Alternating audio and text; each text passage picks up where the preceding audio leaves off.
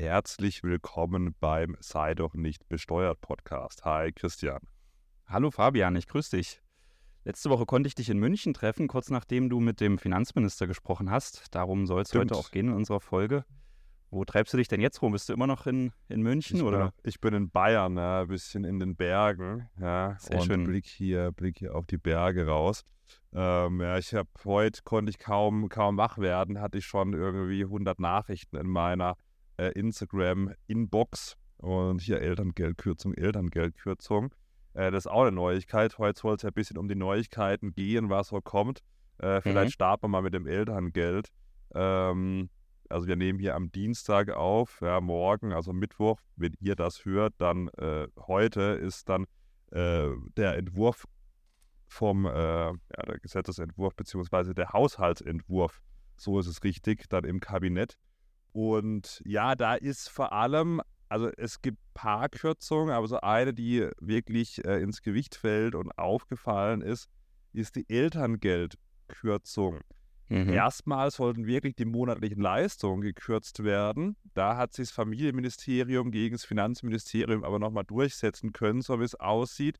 Und jetzt, also laut Berichten des Spiegels, ja, äh, ist es so, dass in diesem Haushaltsentwurf drinsteht, dass die Grenze vom Elterngeld für Eltern, also gemeinsam als Paar, von 300.000 Euro Einkommen auf äh, 150.000 Euro pro Jahr sinken soll. Die wurde schon mal gekürzt, Mhm. ja, vor nicht allzu langer Zeit, ich meine 2021 war das, von Mhm. 500.000 auf 300.000. Das hat jetzt nicht so viele äh, betroffen, aber äh, unter meinen, ich habe dann gleich heute Morgen noch vom Balkon hier im Hotel ein Video gemacht, ja, äh, da gab es schon einige Kommentare. Ähm, ja, also äh, hier, das ist jetzt nicht mehr so weit von, von also Gutverdiener weg, also Mhm. zwei Einkommen, 150.000 Euro. Ach, beide äh, zusammen? Das ist also beide nicht zusammen, ja, ja, ja, Okay. nee, beide zusammen soll, ist geplant. Das ist Mhm. dann auch nicht mehr. Du wärst raus, Christian. Weiß- Eine Frau verdient zu viel, verdammt. Äh, Aber ich kann mich wirklich noch erinnern, dass ich vor zwei, drei Jahren oder ich weiß nicht, also vor einigen Jahren mal einen Mandanten hatte, der hatte wirklich ein zu versteuerndes Einkommen von knapp über 500.000 Euro und da war dann wirklich das Ziel, äh, das irgendwie so runterzubringen noch, äh, ähm, dass er das Elterngeld bekommt. Das war also ganz wichtig. Ähm, ja. naja, äh, aber interessant, ja, das ist natürlich, kann man sich jetzt natürlich die Frage stellen, muss jemand, der äh, so viel verdient, dann noch das Elterngeld äh, bekommen? Aber äh, ich finde es eigentlich, ist natürlich auch wieder so die Frage, ne? Selbst die Personen, die viel verdienen, sollen ja auch gerne Kinder bekommen und äh, gerade für die ist es ja noch, äh, weil man vielleicht so viel Einkünfte hat, hat man ja vielleicht auch viel Verantwortung. Äh, ist jetzt meine Meinung, ja. Äh, ähm, da fällt es ja vielleicht besonders schwer, sich auch mal ein paar Monate rauszunehmen aus dem Job. Also ich äh, kann Mhm. mich auch noch erinnern, meine Frau hat dich ein, Jahr äh, frei gemacht, die ist nach ein paar Monaten wieder eingestiegen, weil es nicht anders ging. Und äh, ich finde das irgendwie auch schwierig, da jetzt einfach zu sagen, man, man kürzt das Geld, aber gut. Ähm, das, äh, Fabian, das, diese Grenzen werden wohl kommen, ja? Also dass das dann auf 150.000 Euro reduziert wird, oder wie Also sieht es aus? also ja, es steht im Haushaltsentwurf und ich meine, also man weiß ja nie, also ich habe jetzt auch keine Insider-Infos, nicht dass es ist natürlich schwierig, wenn man jetzt eine Podcast-Folge macht, wo man drüber spricht, wie ich doch mit dem Finanzminister gesprochen habe dann sage, ich weiß nichts. Ne? Also, es ist, aber es ist wirklich so, ja, dieses Mal. Ähm, es ist so, es steht im Haushaltsentwurf scheinbar drin, da ist irgendwie Mhm. rausgekommen, ja, das passiert halt manchmal, äh, weil natürlich äh, die, ich sage mal so, ich habe, also sogar ich habe mal so einen Entwurf zugespielt bekommen. Also äh, das passiert manchmal. So, und da steht jetzt eben drin, dass äh, das auf 150.000 gekürzt werden soll. Und das ist ein Deal, so wie zu vernehmen war. Da muss man immer so ein bisschen aufpassen, was man sagt. Aber zwischen Familienministerium und Finanzministerium im Gegensatz dazu werden eben diese monatlichen Leistungen nicht gekürzt. Ja, Mhm. Das ist mal der Die aktuelle monatlichen Stand. Leistungen, sollen wir das vielleicht nochmal äh, sagen, wie hoch die sind? Das, weißt ja du am besten, oder? Als, als Elterngeldexperte. Ja, das sind 65 Prozent des vorherigen Nettoeinkommens. Und ähm, wir haben jetzt auch gerade über die Gutverdiener gesprochen. Da gibt es aber eine Höchstgrenze von 1800 Euro an, äh, an Elterngeld, die man bekommen kann. Also es ist jetzt gar nicht so viel und, und gleicht eigentlich nicht vielleicht den Verdienstausfall aus, wenn man jetzt gerade in diesen hohen Einkommenssphären schon unterwegs ist. Ähm, Ja. ja, 1800 im Monat, diese, diese 150.000 Euro, ja, das ha- habe ich heute auch eine Nachricht bekommen. Also das ist dann ein Jahres, Jahreseinkommen. Ja, also Hm. sollte eigentlich klar sein. Ja, ja, sollte klar sein, aber diese Grenzen, das ist für viele schwer zu greifen Ja. manchmal. Äh, Genau. wie, um wie viel sollten die reduziert werden, weißt du das? Ja, also wirklich äh, von 300.000 auf, äh, also du meinst Nee, jetzt die monatlichen. Die, Das, mhm, das die kam, glaube ich, nicht. Das kam, ich weiß gar nicht, ob das ans, ans Licht kam. Ähm, die sollten auf jeden Fall reduziert werden. Aber ich gucke jetzt mal, ähm, ja, also ich, ich weiß nicht, ob da was Konkretes ans Licht kam. Ich habe zumindest jetzt okay. nichts gelesen. Ich habe nur gelesen, dass ähm, diese, diese Grenze, also diese Kappung der Verdienstgrenze 290 Millionen Euro ähm, sparen soll und dann sollen die Ausgaben da irgendwie äh, auf 8 Milliarden sinken. Aber ja, die Frage ist auch, ja, also, man sollte eigentlich schon die Leute dazu ermutigen, ja, im, im Job zu. Ich finde jetzt, ich muss persönlich, finde ich da den, den Punkt, auch wenn man sieht, was das jetzt einspart, äh, an einer effektiven Eurobeträgen. Ja, also wir hätten wir sicherlich über anders besser kürzen können. Ja. Mhm. Mhm. Aber wenn das jetzt die, die Richtung ist, in die es geht, dann ist vielleicht auch irgendwann wieder das Kindergeld einkommensabhängig. Das äh, war ja früher so, dass man Kindergeld nur bekommen hat, äh, wenn das Kind noch keine Einkünfte hatte. Und äh, ist ja dann irgendwann weggefallen. Äh, mal sehen, ob das vielleicht auch irgendwann äh, wieder auf die Agenda kommt. Das Problem ist halt nur bei diesen Prüfungen, ich meine, ich war ja im Finanzministerium im äh, April, nee, Anfang Mai, ähm, und da war es dann so, dass dieser Once-Only-Ansatz vorgestellt wurde. Und da ist ja unglaublich ist das Problem auch beim Elterngeld, wie wird das Einkommen berechnet, ja? Äh, Mhm. du kannst jetzt nicht sagen, das ist jetzt einfach das Bruttoeinkommen, das ist einfach das zu versteuernde Einkommen. Je nach Entgelt, Ersatzleistung gibt es eine verschiedene Ermittlungsmethode. Das ist unglaublich äh, Mhm. komplex, wie viele Daten da zusammengeführt werden. Deswegen soll das jetzt mit diesem Once-Only-Ansatz automatisierter werden, dass man eben nur noch irgendwie einmal die Daten meldet und dann nicht in fünf verschiedenen Anträgen fünf verschiedene Einkommensermittlungen ähm, durchführt. Also, und jetzt ist eben die Frage, äh, auch bei Sachen wie Kindergeld. Klar kannst du das jetzt machen, dass du sagst, okay, nur noch bis x Euro irgendwie Einkommen, wie man auch immer das berechnet, das wird dann die nächste Frage sein. Äh, aber führt es nicht zu Mehrkosten? Weil am Ende des Tages ist ja schön, wenn dann x Euro äh, Kindergeld eingespart werden bei den Gutverdienern. Ja? Äh, allerdings die Frage ist ja, wirkt sich das wirklich dann so aus? Weil wenn die Kosten dann wieder so hoch sind, um diese Einkommensarten äh, Arten und, und Höhen zu ermitteln, dann ist ja die Frage, lässt man sich einfach so, wie es ist, ja, Mhm. und äh, gut ist, ja. Mhm. Wobei ich glaube, diese Einkommenshöhen, ich denke mal, die kannst du aus dem Steuerbescheid ja auch ablesen. Also da vermute ich mal, dass das relativ Ja. leicht zu ermitteln ist, oder? Ob jemand jetzt Mhm. mehr als 150.000 Euro zu versteuerndes Einkommen hatte. Aber bin ich jetzt auch ein bisschen überfragt. ich kann nur sagen, Na, wenn na, man so na. einen Elterngeldantrag stellt und die Höhe des Elterngelds zu ermitteln ist, das ist gerade bei Unternehmern, äh, wo dann vielleicht auch irgendwie Abschreibungen eine Rolle spielen Ja. oder äh, das alles so ein bisschen kom kompliziert ist und nicht einfach so ein Gehalt ausgezahlt wird, sondern die, die Frage der Höhe des, des Einkommens von vielen ähm, Ausgaben auch abhängt. Da kann man sich schon äh, gut mit der Elterngeldstelle stre- streiten. Habe ich auch schon viele Erfahrungen in dem Bereich gemacht, weil da natürlich auch jetzt nicht unbedingt Experten sitzen, die man sonst beim Finanzamt hat, also die wirklich Steuerrecht studiert haben, sondern äh, dann eben, die haben ja dann andere Ausbildung und sind nicht so im Steuerrecht bewandert und denen fällt es vielleicht schwerer, das, das Einkommen zu ermitteln. Das ist meine Erfahrung da. Ja, hast du Ich schon geb- recht, also gibt es Ja, ich gebe klar. geb dir, mal eine- ich geb dir mal eine Zahl, äh, die äh, mir im Finanzministerium, ich habe ja aufgepasst im Finanzministerium, ja. Äh, es wurde eine Präsentation gemacht und bei zehn Verwaltungsleistungen, BAföG, Bürgergeld, Bürgergeldaufstocker und dann eben auch Elterngeld, Mutterschaftsgeld, Unterhaltsvorschuss, ja, Wohngeld, das sind 70 Gesetze und pass auf, 200 Einkommenselemente. Das ist nicht so, ja, ich lese mal kurz zu versteuerte Einkommen ab, ja Mhm. äh, die man angeben muss. Und 157 der 200 Einkommenselemente muss man sogar mehrfach angeben. Äh, Mhm. da würde ich dir mal vehement widersprechen, dass man da mal entspannt irgendwie Mhm. alles abliest. ähm, äh, gerade bei diesen Verwaltungsleistungen. Also da soll eben dieser Once-Only-Ansatz kommen. Und darüber habe ich, ich habe auch mit dem äh, Finanzminister da im, im Livestream gesprochen. Vielleicht äh, schwenkt man mal um, sonst Mhm. wird das jetzt nur eine Elterngeldfolge. Mhm. Ähm, Da habe ich auch gesagt, okay, es soll ja, ich habe ja auch gesagt, hier Steuerberater, Steuerberaterin nicht vergessen. Er hat gemeint, ja, hier die Dezemberhilfe soll nicht versteuert werden, was ursprünglich geplant war. Und da habe ich auch gesagt, hey, man muss doch mal davor schauen, wenn jetzt so ein Gesetzesentwurf steht, was kostet uns das? Ich habe das Beispiel der Energiepreispauschale nochmal genannt, hat man auch gemerkt im Livestream, das hat ihm gar nicht so gepasst. Wir haben es mal angesprochen, ist natürlich jetzt auch schon vorbei, kann man jetzt nichts mehr ändern, aber ist exemplarisch. Da wurden elf Paragraphen ins Einkommensteuergesetz hinzugefügt, Verwaltungskosten von 775 Millionen Euro und dann wurde noch kein einziger Euro ausgezahlt. Ja?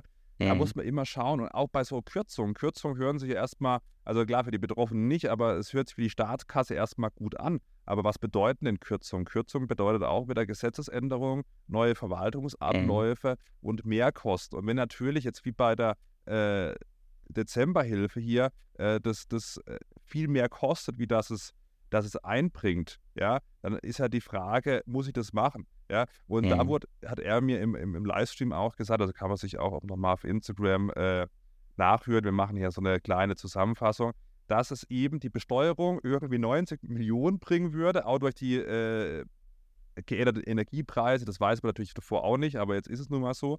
Und ähm, 260 Millionen Euro würde das kosten, wenn man diese Dezemberhilfen ja, äh, praktisch versteuern würde. Ne? Das heißt, mhm. 90 Millionen Steuereinnahmen, 260 Millionen Kosten. Sag mal so, da ist, und das ist ja nicht mal, es ist noch nicht mal fix durch, dass das äh, nicht besteuert wird. Es ist wahrscheinlich, mhm. aber es ist, also es könnte noch versteuert werden. Und da muss man natürlich mhm. auch mal sagen, äh, seid ihr noch ganz knusper. Mhm. Ja? Also ich, ja, das würde ein, glaub, kein normaler Mensch in, in der normalen Wirtschaft machen.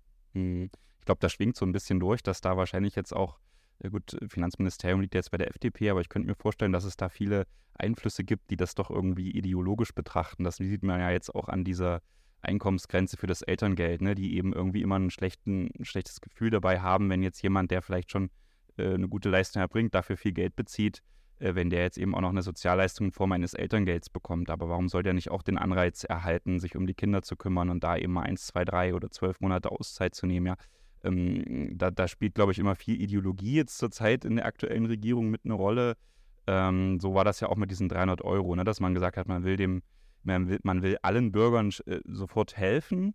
Man will sozusagen Heli Helikopter-Money irgendwie runterwerfen. Alle sollen jetzt erstmal entschädigt werden für die höheren Preise, damit, damit keiner auf, sich keiner aufregt. Aber andererseits wollte man halt auch nicht, dass man denen, die jetzt eben das eigentlich nicht brauchen, die da auch unterstützt und deswegen eben die Besteuerung was du gerade gesagt hast, dass die 300 Euro oder dann andere Hilfen auch noch steuerpflichtig werden. Das macht es halt mega kompliziert. Und ähm, da frage ich mich bei einem Steuersatz von irgendwie, äh, wenn man in diesem hohen Bereich ist mit Soli, von knapp 50 Prozent, ob das wirklich sein muss, dass man dann für diese kleinen Hilfen da auch noch diese, diese Steuern erhebt. Ich glaube, da, ja. da können uns viele zustimmen. Ja, ich habe ich es im Livestream als Neiddebatte bezeichnet. Mhm. Aber man muss ja immer sehen, also nur weil ich jetzt will, dass jemand mit 100.000 Euro Jahreseinkommen diese Dezemberhilfen versteuern muss, weil er ja irgendwie die Hilfe, sage ich mal, zur Heizung nicht braucht, da ist ja die Frage, mhm. will man deswegen jetzt, äh, dass man 260 Millionen Euro Kosten fabriziert und 90 Millionen einnimmt? Ich meine, da schießt man sich gesamtgesellschaftlicher schon ins eigene Bein.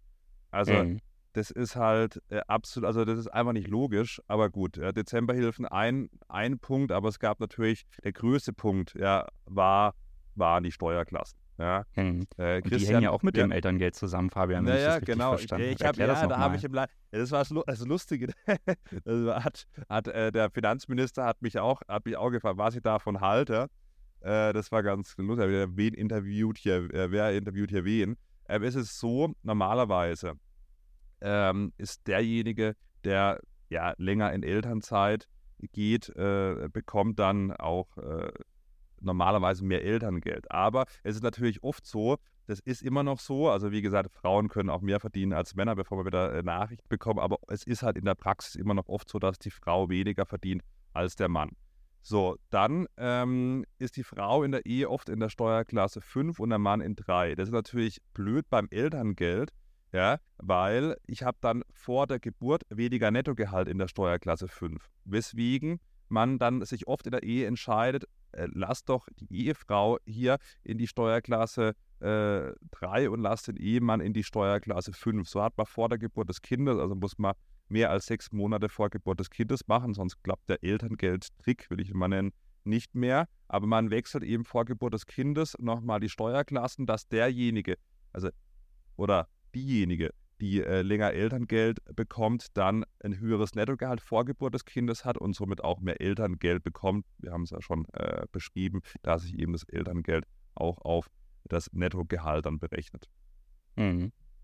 Und das ist natürlich äh, so eine, also es ist eigentlich eine ganz interessante Gestaltung, ja, dass man eben äh, sagt, durch den Tausch der Steuerklassen, die ja eigentlich, ja, wofür sind die eigentlich da, Fabian, dass diese unterschiedlichen Steuerklassen, dass man einfach äh, schon einen, den Steuervorteil, den man durch die Ehe sowieso erzielen kann, weil man sich eben steuerlich zusammen veranlagen lässt, dass man den schon jeden Monat ausgezahlt ja. bekommt und nicht erst am Ende des Jahres. Ne? Das ist ja eigentlich der vielleicht Grund da, Vielleicht da ein großes Disclaimer, weil das immer falsch verstanden wird. Die Steuerklassen haben insgesamt keinen Einfluss ja, auf die Steuerbelastung in der Ehe, wenn man eine gemeinsame Steuererklärung angibt, äh, abgibt. Diese Steuerklassen sind nur dazu da, unterjährig dann eben ein höheres Nettogehalt zu bekommen, dass man eben nicht irgendwie im Folgejahr die Steuererklärung abgibt, da muss man nochmal sechs Monate warten, je nachdem, wie schnell das Finanzamt ist, und dann äh, bekommt man irgendwie die Steuer wieder gut geschrieben.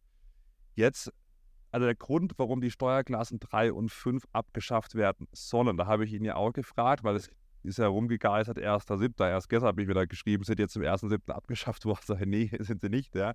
Ähm, und es soll oder es wird auch nicht zum 1.1.2024 abgeschafft. Also realistisch würde ich mal sagen, frühestens zum 01.01.2025. Aber da hängt halt so ein Rattenschwanz dran. Unter anderem eben die Berechnung des Elterngeldes, aber noch viel andere äh, negative Folgen, die man probiert dann irgendwie auszubaldowern. Und dann könnte man ja sagen, komm, lass es doch, lass es doch gleich so, wie es ist. Mhm. Aber äh, das ist ja meine persönliche Meinung. Und ja, warum will man jetzt die auch. abschaffen? Das ist sehr gut. warum will man das jetzt abschaffen? Also der, der Grundgedanke ist jetzt gar nicht schlecht. Man sagt, okay, normalerweise ist es eben so, dass die Frau ja überproportional unterjährig viele Steuerabzüge hat in ihrem Job, wenn sie in der Steuerklasse 5 ist. Ja, sie arbeitet, aber es kommt in absoluten Zahlen dann relativ wenig an, weil die Steuerklasse 5 natürlich schon von der, äh, vom Bruttogehalt ordentlich Lohnsteuer wegfrisst. Wohingegen der Mann oft, kann natürlich ja umgekehrt sein, ja, ähm, dann mehr verdient erstmal und auch mehr rausbekommt, ja, im Nettogehalt, weil eben die Steuerklasse 3 angewendet wird und da sich dann das Nettogehalt auf die Steuerklasse 3 äh, berechnet bzw. angewendet wird und er so mehr Geld ausgezahlt bekommt. Jetzt hat man gesagt, okay, es gibt auch die Steuerklasse 4 mit Faktor, das ist gar nicht mal so eine bekannte Steuerklasse, gibt es seit 2010. Da wollte man dann sagen, okay, man äh, nimmt diese Steuerklasse, da wird ein Faktor berechnet und dann wird unterjährig ja, das Nettogehalt fairer verteilt. Also es ist nicht so extrem wie in der Steuerklasse 4.4, wo halt jedem das dasselbe abgezogen wird, ähm, sondern es wird schon geguckt, ja, wer verdient vielleicht mehr, dann wird ein Faktor gebildet und dann wird berechnet, wie wäre denn eigentlich im Haushalt so eine faire Verteilung. Bei der Steuerklasse 4 mit Faktor muss man genauso, wenn beide arbeiten, bei, wie bei der Steuerklasse 3 und 5 der Einkommensteuererklärung abgeben. Aber es ist eben unterjährig äh, eine bessere Verteilung, führt auch mhm. in der Regel dann zu weniger äh, Nachzahlung, was bei der Steuerklasse 3 ja. und 5 schon mal passieren kann. Aber mit den Steuerklassen ist es ja sowieso so, dass das, glaube ich, immer völlig überbewertet wird, ja, auch in der Praxis. Also ich ja. erlebe das immer, wenn dann ein Paar heiratet und dann ist es halt in der Lage, die Steuerklasse zu wechseln, dann bekommen die natürlich sofort Schnappatmung und sagen, Gottes Willen, sofort wechseln, sonst geht uns ja hier ein Steuervorteil verloren. Hast du ja gerade schon gesagt, so ist es nicht, ja. Äh, das kann man sich im Zweifel über die Steuererklärung am, nach dem, am Ende des Jahres oder im Folgejahr dann auch noch wiederholen, diesen Steuervorteil. Und deswegen ist natürlich sowieso die Frage, okay, muss das sein mit den Steuerklassen, aber irgendwie hat sich da jetzt doch ganz gut eingespielt. Äh, und es ist ja für die Paare, die vielleicht dann heiraten und auch ein Kind bekommen haben oder mehrere, wo dann vielleicht eine Person nur noch Teilzeit arbeitet äh, und deswegen weniger verdient und man dann eben wirklich auch darauf angewiesen ist, dass man diese Steuererstattung schon vorher bekommt, ist es ganz gut. Was man aber auch sagen muss, äh, diese 3-5-Kombination, Steuerklassenkombination führt ja meistens auch dazu oder in vielen Fällen, dass am Ende eigentlich zu wenig Lohnsteuer bez äh, bezahlt wird von beiden, gerade wenn die äh, äh, Differenzen dann doch nicht so groß sind bei den Gehältern. Und ähm, am Ende wird das Finanzamt dann ja auch eine Steuernachzahlung noch festsetzen und dann auch wiederum Steuervorauszahlung, vierteljährliche, sodass man eigentlich dann so einen richtig großen Liquiditätseffekt eigentlich nur im ersten und zweiten Jahr hat und spätestens, wenn man die erste Steuererklärung gemacht hat, revidiert sich das so ein bisschen wieder ähm, mit diesen Steuerklassen. Also letztendlich für diese, man kann das sicherlich abschaffen, so dass man einfach sagt, man hat nur noch die 4-4-Faktor, wo das in etwa monatlich schon genau ausgerechnet wird, wie hoch ist eigentlich die Steuerbelastung. Aber die Frage ist natürlich, ob das wirklich so jetzt das Thema ist, äh, was jetzt momentan den großen Vorteil, den großen Wurf bringt, ja. ja, so mein, ja mein das ist aus meiner Sicht führt das wieder nur zu brutalen, nicht absehbaren Mehrkosten. Und ähm, ich kann diese Argumentation schon verstehen, aber man sollte vielleicht auch innerhalb der Ehe des Weges mehr verheiratet miteinander sprechen und dann ähm, schauen, ob man entweder freiwillig die äh, Steuerklasse 4 mit Faktor wählt, ja, geht ja jetzt schon, also man muss jetzt nicht auf eine Gesetzesänderung warten oder halt, wenn man die Steuerklassen 3 und 5 hat, schaut, dass man es halt fair mhm. aufteilt, ja, in der Haushaltsführung, dass nicht einer alles trägt. Ähm, ja, es, also klar. Ja, und dass dann die Frauen nicht motiviert werden oder die Männer, die weniger arbeiten, ist ja egal welche, wie rum man das hat. Das ist ja auch so ein, das Argument gewesen, glaube ich, dass, dass die dann nicht motiviert sind, wenn sie in der schlechten Steuerklasse sind, Überstunden oder Mehrstunden zu machen oder so. Ich glaube, das ist natürlich auch äh, so ein bisschen weit hergeholtes ja. Argument, oder? Dass man da jetzt irgendwie ein Geschlecht unterdrücken ja. würde durch diese Steuerklassen. Ich, ich das glaube, ist, dass ein bisschen diese, vorgeschoben. Dass, dass, die, die Funktionsweise der Steuerklassen des zu versteuernden Einkommens oder effektiven Steuerbelastung von vielen in der Gesellschaft einfach missverstanden werden und dass dann, sag ich mal, in den Köpfen schon valide Argumente entstehen, aber es dann am Ende vielleicht gar nicht so ist, wie man wie man äh, vielleicht selbst denkt. Also da nochmal, es gibt natürlich für und wieder für die Abschaffung, wie überall, aber da vielleicht nochmal, es hat keinen Einfluss auf die insgesamte Steuerbelastung in der Ehe. Man kann jetzt schon die Steuerklasse 4 mit Faktor wählen, man kann jetzt schon äh, als Paar unterjährig das aufteilt. Und ich, manchmal frage ich mich auch, mit wem sind die Leute denn mhm. verheiratet? Ja, so, also miteinander sprechen. Weil das Ehegattensplitting, also das ist, wenn man das Ehegattensplitting abschaffen würde, dann wäre es eine tatsächliche Mehrbelastung, weil im Gegensatz zu, zu den Steuerklassen wäre es dann beim Ehegattensplitting und dessen Abschaffung eine Mehrbelastung, wenn man keine Zusammenveranlagung in der Einkommensteuer ja. mehr wählen könnte. Aber da hat äh, der Finanzminister auch gesagt, auf gar keinen Fall. Ja, sehr gut, äh, ja. Und das ist eben das Ehegattensplitting ein Ausdruck von Freiheit eines Paares ist, wie sie eben die äh, wirtschaftlichen Verhältnisse regeln mhm. möchten. Und wie gesagt, man kann sie jetzt schon regeln. Ja, ja. Ähm, genau, so ist es. Gut, also bei den Steuerklassen letztendlich passiert nichts. Ehegattensplitting bleibt, wunderbar. Fabian, worum ging es noch so? Was, was konntest ja, du noch rauskitzeln äh, an Informationen? ja, also ich habe ja gesagt, man soll den Sparerpauschbetrag mal erhöhen. Der wurde ja von 801 Euro auf 1000 Euro pro Person erhöht. Also beispielsweise bei Dividendenaktien, das in andere Länder, haben wir, glaube ich, sogar auch mal im Podcast besprochen. Beispielsweise Frankreich, da kannst du irgendwie 150.000 Euro steuerfrei ansammeln. Ja. Hm. Äh, viel, viel weiter. Und das wird aber, also ich glaube nicht, dass wir äh, zumindest in dieser Legislaturperiode eine Erhöhung des Sparerpauschbetrags sehen ähm, bei den Kapitaleinkünften. Ich habe äh, ich dann äh, schnippisch gesagt, ja, also wird man unter Christian Lindner äh, nicht mehr irgendwie das erleben, dass der Sparerpauschbetrag erhöht wird. Ähm, da hat er äh, gemeint, er hat beabsichtigt, noch einige Jahre Finanzminister zu bleiben und es dann umzusetzen.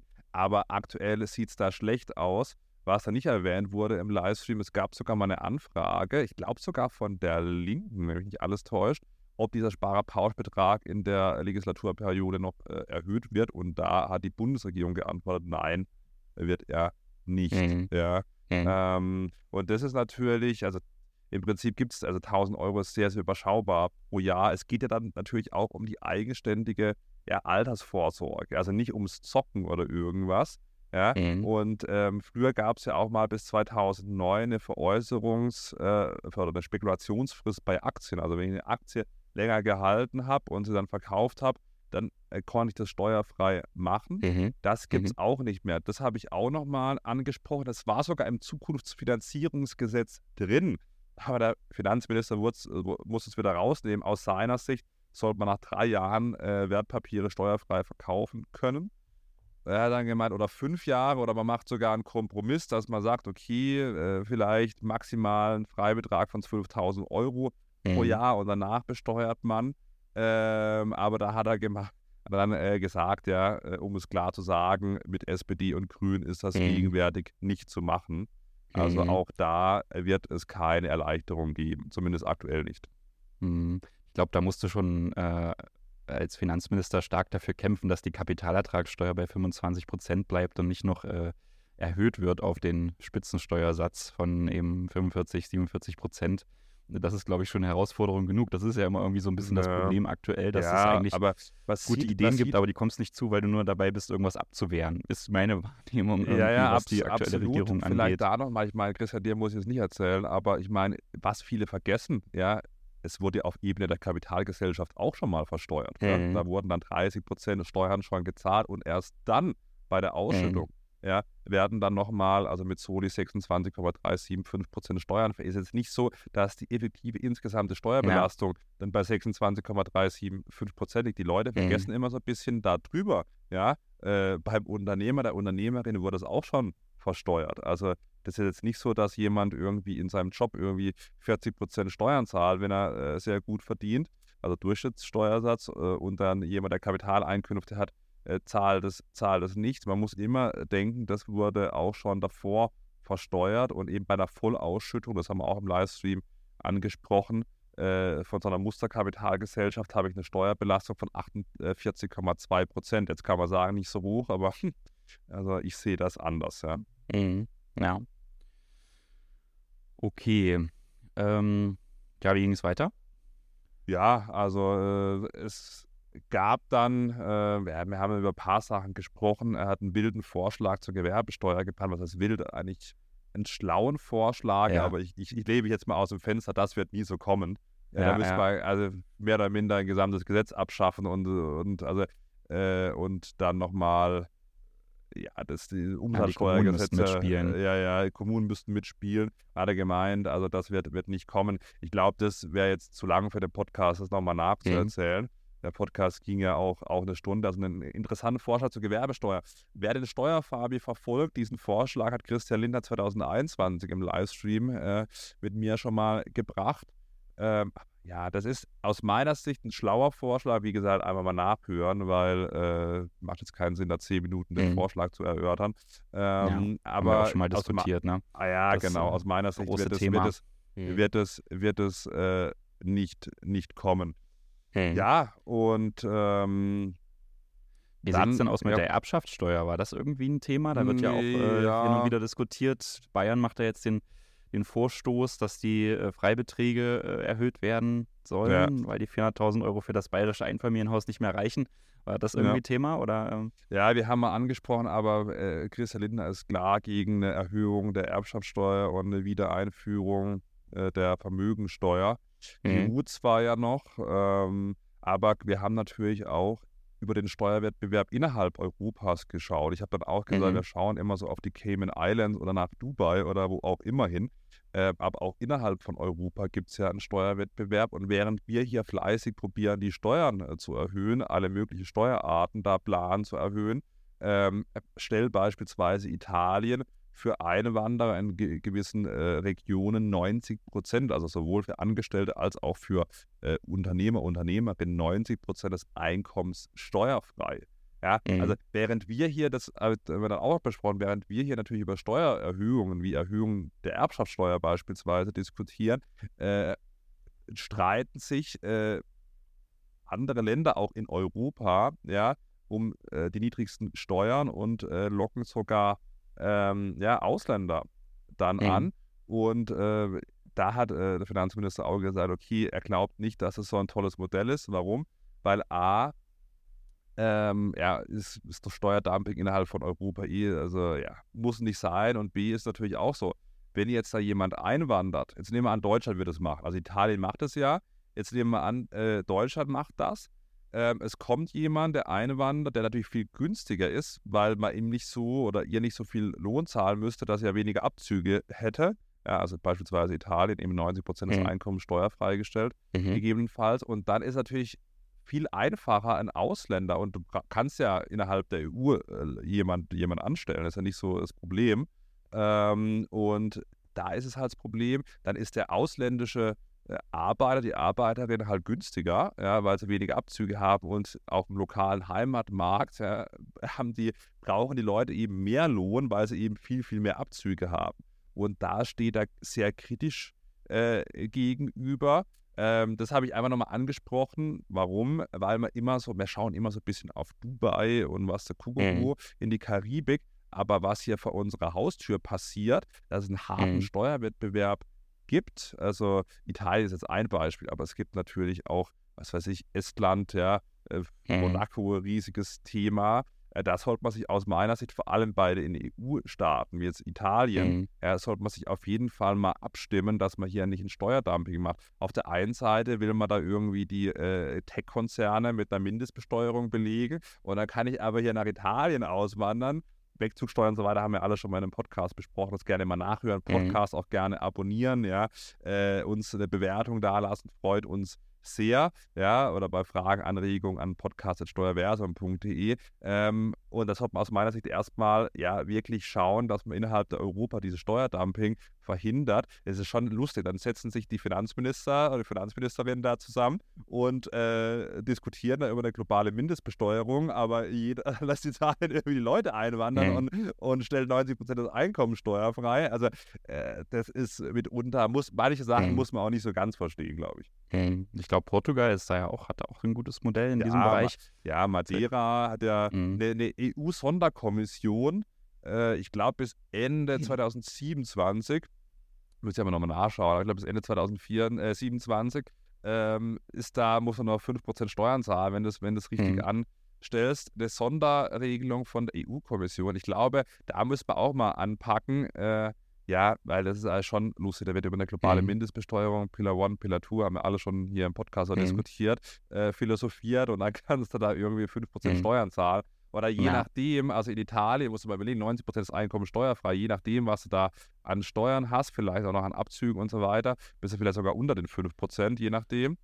Wobei ich weiß gar nicht, wie das ist. Ich habe also nur mal so kurz eingeworfen. Ja. Das ist jetzt nur eine persönliche Erfahrung, die ich gemacht habe. Ich war ja auch im Urlaub und wandern und da hatte ich einen Wanderführer, der hat lange Zeit in Italien gelebt. Mit dem habe ich mich auch so ein bisschen unterhalten, wie das eigentlich da in Italien ist. Und er meint halt, na, die arbeiten da eh alle schwarz.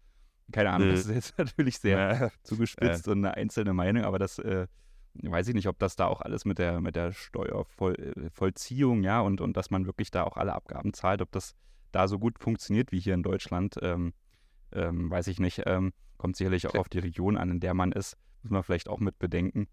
Und, ja, ähm, erstens das und zweitens wäre, glaube der Wanderführer auch gar nicht auf dieser Liste dieser ähm, Berufe. Also da sind Manager drauf, IT-Experten und so die weiter. Diese, diese, diese Mindeststeuer. Diese, ja, diese, genau, genau. Ich habe mal ähm, war eine äh, Bilanz gemacht ähm, von einer deutschen GmbH und wiederum die, die Mutter ähm, war eine italienische Kapitalgesellschaft und dann war auch immer äh, der italienische CEO dann in der Kanzlei zu der, zu der Bilanzbesprechung. Und äh, was er mir berichtet hat, dass das italienische Finanzamt sehr, sehr streng sei und dauernd denkt, man bescheißt. Ja? Und er hat dann, dann zu, mir, zu mir gesagt, das Problem ist, wenn du nicht bescheißt, so wie die zum Beispiel, denken die trotzdem, du bescheißt, ja, und dann kriegst du noch irgendwelche Schätzungen äh, obendrauf mhm. und die glauben dir einfach nicht, dass du einfach legal deine Steuern machst, deine Steuern zahlst. Ja. Das mhm. ist ein riesiges Problem, dem Finanzbeamten da in den Kopf zu bekommen dass du mhm. wirklich mhm. das 100% korrekt abgegeben hast. Ja? Mhm. Also äh, ganz, ganz, ganz spannend. Ja, ja. Also der hat da wirklich äh, von, von nicht so schönen Erfahrungen auch mhm. berichtet. Also man sieht, in anderen Ländern läuft es auch nicht immer 100% rund. Äh, ist mhm. nicht immer nur in, in Deutschland schlicht.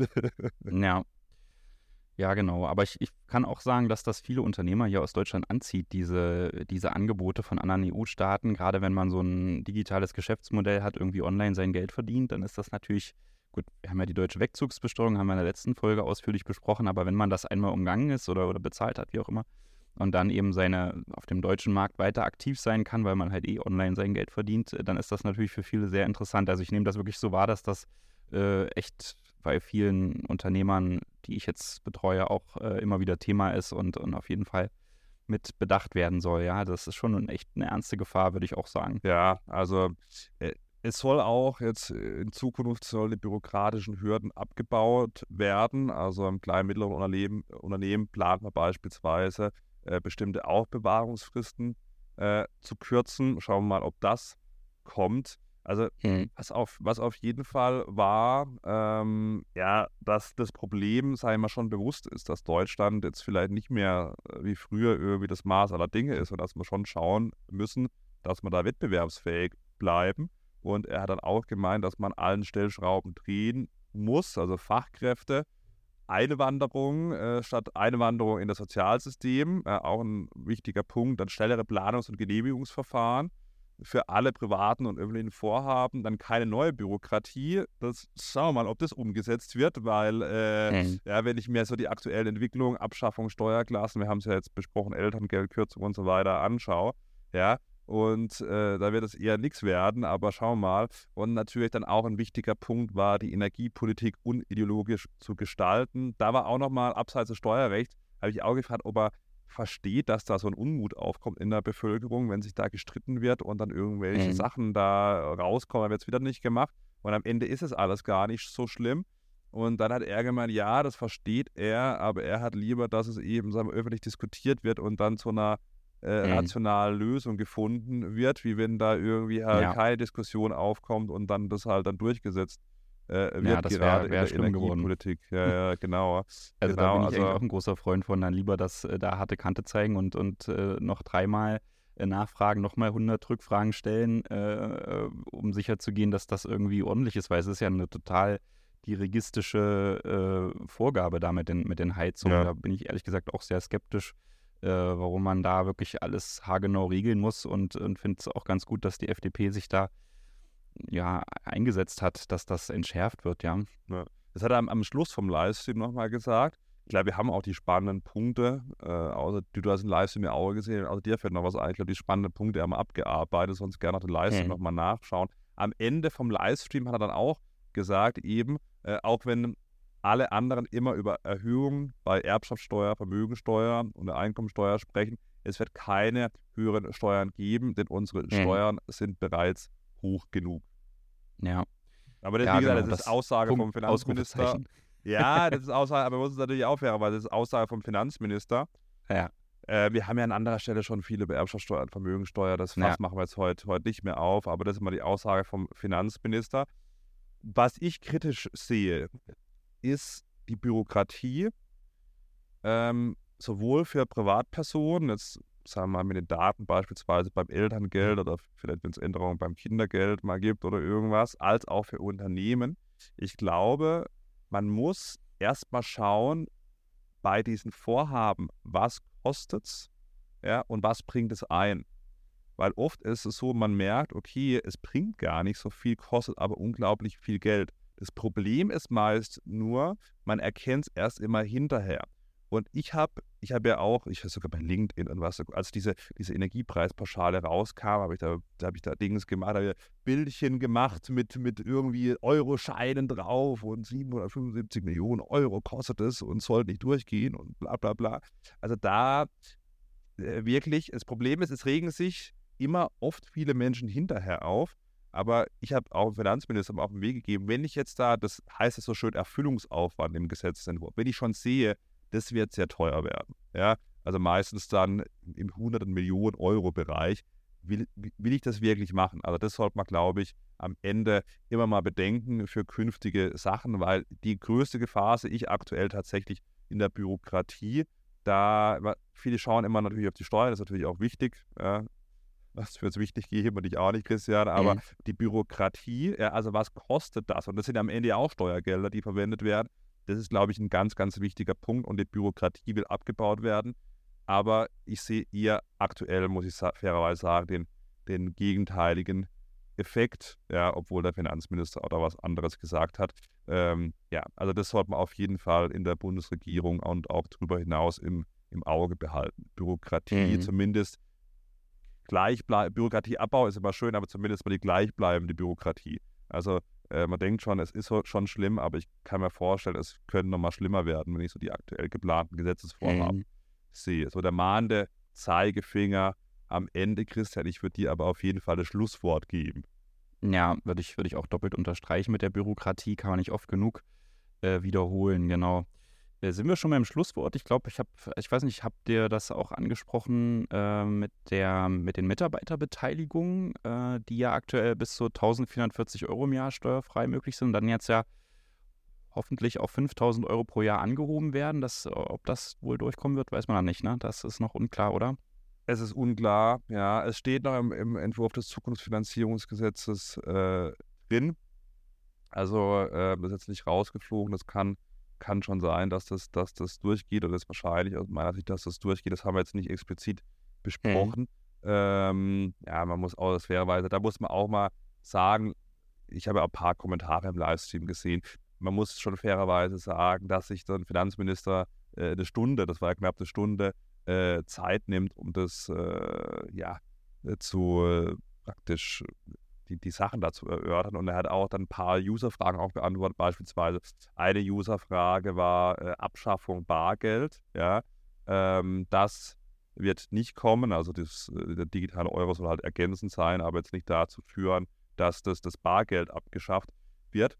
Und ähm, ja, also bei dem Zukunftsfinanzierungsgesetz haben wir nicht angesprochen, ist aber noch im äh, Gesetzentwurf drin. Ich glaube 3 Nummer 39 im, im Einkommensteuer. Mhm, genau. Ent Entwurf und da das soll auf 5000 Euro erhöht werden, wenn es eben äh, zusätzlich zum ohnehin geschuldeten Arbeitslohn, wie, wie bei vielen. Du kannst auch Entgeltumwandlung machen, meine ich in dem Fall. Echt? Mhm, ja, wenn du die Voraussetzungen erfüllst, gehen auch Entgeltumwandlungen, aber die Voraussetzungen sind halt relativ ja, ähm, ja. eng, ne? Also das ja, müssen dann ganz bestimmte Beteiligungen sein. Äh, und es muss eben vor allem für alle Mitarbeiter offen stehen, dieses Beteiligungsprogramm. Äh, ja. Kann man aber jetzt schon mit den 1440 Euro, kann man auch schon natürlich, äh, gerade wenn man viele Mitarbeiter hat, lohnt sich das, sich das mal anzuschauen. Kann ich schon mal nochmal so als Tipp mitgeben. Aber wenn es auf 5000 Euro steigt, dann macht es natürlich besonders viel Spaß, sich das anzuschauen und ist ja auch echt sinnvoll, wenn die Mitarbeiter auch äh, dadurch die Chance bekommen, sich noch mehr am Unternehmenserfolg zu beteiligen. Also das ist auf jeden Fall ja. eine gute Sache, denke ich. Ja, und es soll auch diese äh, Try-In, ja, Liquiditätsproblematik da nochmal äh, mhm. angepackt mhm. werden, weil oft war es mhm. so, da habe ich auch mal ein LinkedIn-Posting gemacht, das war, glaube ich, bei Lana-Mitarbeiter, meine ich, die haben mhm. irgendwie mhm. Aktien bekommen. Dann waren die Aktien irgendwann nicht nichts mehr, mehr wert, aber sie mussten es halt dann im Zufluss praktisch versteuern. Mhm. Äh, was hat zu absurden Situationen geführt, dass Steuern gezahlt ja. worden sind, obwohl da eben äh, keine äh, ah, da fällt mir noch ein, ein, Punkt ein, ein wichtiger Punkt, wenn wir hier gerade bei irgendwie Steuern zahlen, obwohl da, obwohl da gar keine äh, Einkünfte waren. Ein wichtiger Punkt haben wir tatsächlich noch vergessen, und zwar die Verlustverrechnungsbeschränkung bei Termingeschäften. Ja, mhm. ähm, weil das ist ja schon absurd im Privatvermögen, wenn ich Termingeschäfte mache an der Börse und beispielsweise, das hat der Finanzminister auch nochmal klargestellt, das ist ja nicht nur das Zocken, sondern auch das, das Absichern ja, äh, genau. von eben äh, Positionen. Und da ist ja schon wahnsinnig. Habe ich 100.000 Euro Gewinn, 100.000 Euro Verluste durch eben Termingeschäfte. Dann äh, eigentlich, ich habe kein Geld auf dem Konto, mehr, also mehr Geld auf dem Konto und habe eigentlich 0 Euro Gewinn. Steuerrechtlich sagt man aber, ich kann nur 20.000 Euro dieser Verluste anrechnen, muss dann 80.000 Euro versteuern, was zu absurden Situationen führt, dass ich 80.000 Euro in dem Beispiel versteuern muss oder noch mehr. Ja, es kann dann in die, in die Hunderttausende eben gehen, wenn ich eben da viel, viel absichere im Privatvermögen. Und äh, dann kann es sein, dass ich 0 Euro Gewinn mache und dann Zehntausende Euro an Steuern zahle. Im, äh, in, sagen wir, im Extremfall vielleicht sogar Hunderttausende Euro an Steuern, obwohl ich keinen Gewinn gemacht habe. Und das ist schon ganz interessant. Da hat auch nochmal ganz klar, da wurde auch so ein bisschen aggressiv jetzt nicht sagen, aber äh, energisch, ja. Man hat dann, hat dann gesagt, das haben doch CDU, das haben doch CDU und SPD erst eingeführt. Da habe ich gesagt, ja, da wollte ich sagen, ja, 2021, da kam ich dann, kam ich dann kaum dazu, ja, irgendwann. Da habe ich irgendwann dann durchbekommen, ja, 2001, also seit 2021 gilt das. Und das ist aus meiner Sicht natürlich ein Quatsch, dass man eben seine ja. Verluste nicht nutzen darf. Vor allem das ja. Lustige ist ja, wenn ich eine GmbH habe, ich gründe eine GmbH, macht Termingeschäfte keine Verlustverrechnungsbeschränkung. Ja. Das musste auch mal jemand erzählen. Ja, eine Dummsteuer also, macht Zahlen ja, dumme eigentlich. das ist eine, ja, ja, das ist, aber da frage ich mich natürlich auch, wer konstruiert oder wer denkt sich, ja, also wenn, dann muss ich halt alle, da muss ich halt knallhart durchziehen und sagen, bei der GmbH muss ich das auch kürzen. Was natürlich noch schlimmer wäre, aber das heißt, ja. das heißt mal dahingestellt, aber dann wäre es ja irgendwo logisch, aber zu sagen, ja, im Privatvermögen darf ich halt nicht die Verluste nutzen. Hä? Also ja, äh, da ist er dran, hat er gemeint. er hat ja. übrigens auch im Zukunftsfinanzierungsgesetzentwurf äh, drin gehabt. Äh, da ist übrigens auch diese Mitarbeiterbeteiligung äh, noch drin. Also jetzt die, Hm. die, die, äh, die ist noch drin. Die Verlustverrechnungsbeschränkung ist raus. Ähm, ja, er, er bleibt dran, hat er gemeint. Also, ja, ist eigentlich schon Wahnsinn. Also, ich glaube, viele Hm. verstehen das auch nicht ganz, aber das ist schon krass. Man hat eben Verluste. Ja, zu einer Einkunftsarten darf die, darf die nicht dagegen rechnen. Ähm, ja, es ist schon Ja. crazy. Ja. Zu einem Punkt wollte ich dir noch sagen, dass ich das richtig gut fand, dass du das auch angesprochen hast mit den äh, Staatsausgaben. Da hast du ihn ja auch äh, wirklich konkret gefragt, wieso eigentlich nicht äh, die Staatsausgaben reduzieren, äh, statt Steuern zu erhöhen. Ich meine, Steuern erhöhen hat der Christian Lindner ja gesagt, das ist äh, kein Thema für ihn. Äh, und wenn, dann müsste man sicherlich an die, an die Staatsausgaben ran. Und ich, ich finde das auch, äh, wenn man sich das mal vor Augen führt, ja, jetzt wurden ja äh, letzte Woche oder so wurde bekannt gegeben, dass ja der Staat äh, an Intel diese 10 Milliarden Subvention, Subvention zahlt dafür, dass die ihr äh, Werk in, in Magdeburg bauen. Und äh, das ist ja eigentlich 10 Milliarden, das ist ja ein Jahr Erbschaftssteuereinnahmen. Ja, muss man sich mal überlegen, ähm, welche Größenordnung das eigentlich äh, ausmacht. Dafür sicherlich hat man dann hier irgendwie ein Chipwerk, aber ob diese Chips dann in Deutschland bleiben, ist ja die andere Frage und, und so. Also ob das wirklich dann so viel bringt, keine Ahnung, ja.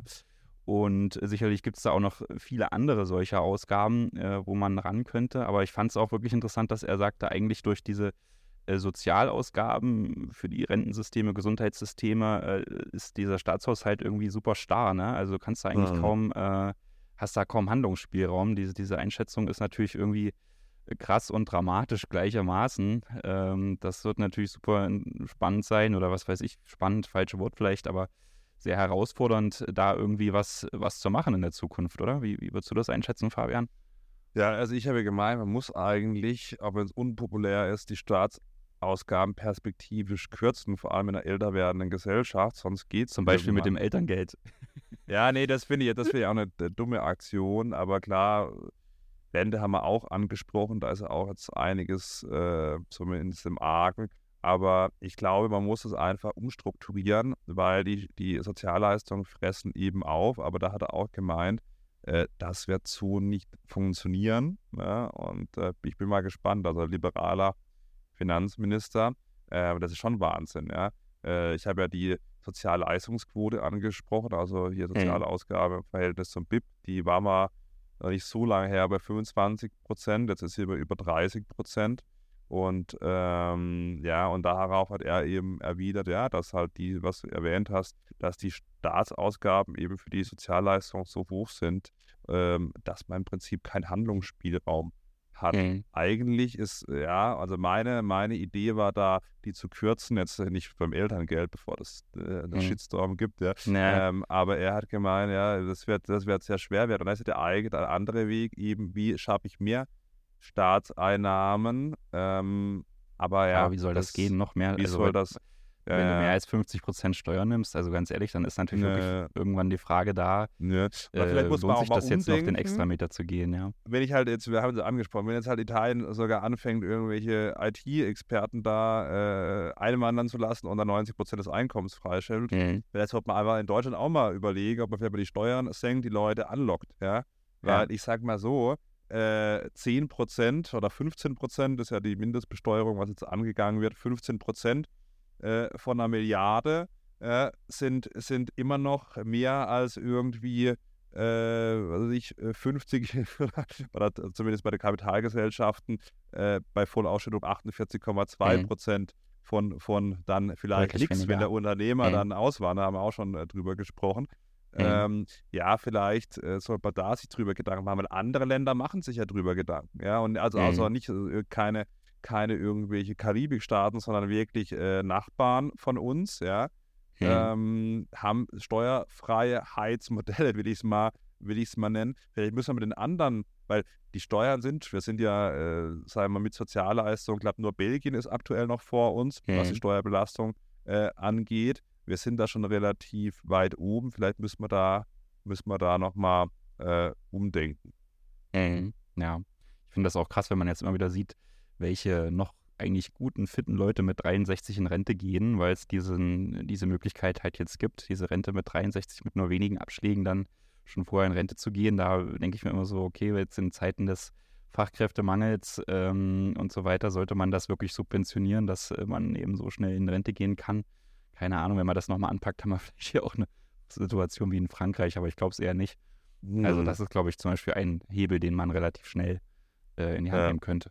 Also meine Vermutung. Ja, Rentner sind natürlich die, die, eine der größten Wahlgruppen. Also wenn du den Rentnern jetzt was wegnimmst, dann wirst du nicht mehr gewählt. Und das wissen die Leute mhm. natürlich auch. Ja, also es wird natürlich äh, irgendwann mal, muss es ja zu unpopulären Entscheidungen kommen, weil es geht nicht mehr. Wenn kein Geld mehr da ist, dann werden Kürzungen kommen, ob man will oder nicht. Und dann werden wir aus meiner Sicht wilde Sachen ziehen. Vielleicht sogar noch mit SPD, Grünen in, in der Regierung, ja, äh, die dann wirklich gegen äh, die eigene Wählerschaft Sozialleistungen kürzen müssen. Also dass man nie Sozialleistungen kürzt, da sprechen wir vielleicht nochmal in, in ein paar Jahren drüber. Also ich glaube nicht, dass das ausgeschlossen ist. Mhm. Aber ja, aktuell ist es nicht geplant, jetzt mal hier den Schwenk zum, zum Elterngeld mal äh, ausgenommen, das was jetzt im, im Haushaltsentwurf steht, aber so eine radikale Reform irgendwie in der Kranken- oder in der Rentenversicherung ist jetzt nicht geplant, ergänzende, wenn man es böse sagen will, äh, kosmetische Maßnahmen. Naja, ich glaube, die, das müssen wir vielleicht auch nochmal, also jetzt schweifen wir natürlich ein bisschen ab, aber das können wir vielleicht auch nochmal kurz erwähnen, dass ja auch diskutiert wird, die Beitragsbemessungsgrenze in den ähm, mhm. Sozialversicherungen zu erhöhen. Ja, dass du, ist ja. ja so, dass du jetzt, momentan ist es, glaube ich, bei knapp 5000 Euro Monatseinkommen. Wenn du darüber hinaus äh, verdienst, musst du für das, für den darüber hinausgehenden Teil keine äh, Sozialversicherungsbeiträge mehr zahlen.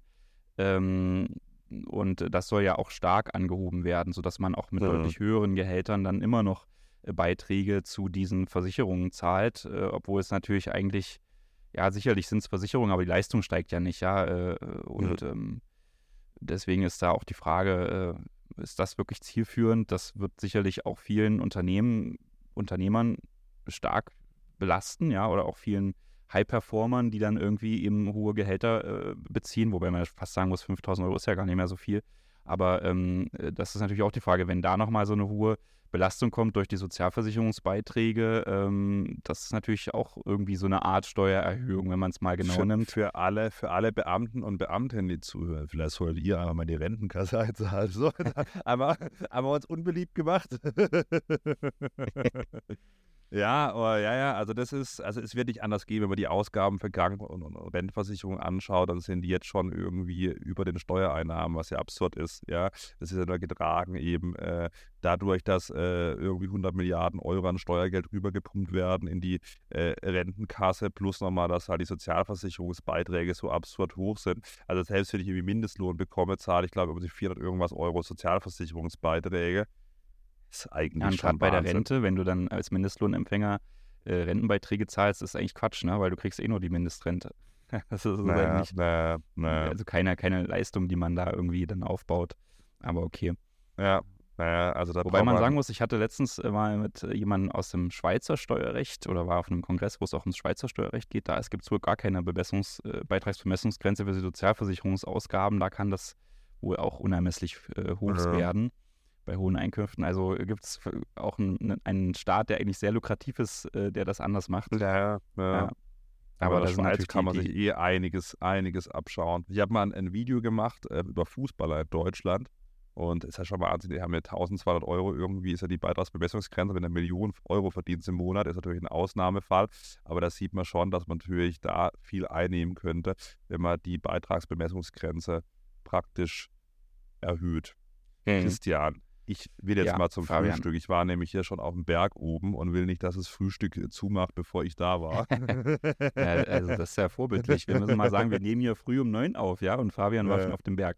Ja, Sehr so gut. Und, das und schon ein Video davor schon ein Video zum Elterngeld gemacht, ja. Na super. Jetzt schaue ich gerade mal rein, wie viele Menschen das gesehen haben. Ja, hier live. Ja, so, heute Morgen noch aufgenommen. Also 77.400 schon in der ja, Welt. Ja. Sehr ja. gut. Christian, dann schließen wir mal die Folge. Wie gesagt, wen äh, den, der Livestream interessiert, kann den gerne bei mir auf dem Instagram-Account äh, nachschauen. Mhm. Der ist da gespeichert. Und Einmal nochmal in, in den Shownotes hier, ne? Kann man gerne in die, in, in Shownotes, genau. Und dann, Christian, hört man sich wieder ja. nächste Woche. Bis nächste Woche, ja. Mach's gut. Tschüss Bis und viel Spaß Woche. noch in den Bergen, ja? Tschüss. Ja, danke. Ciao.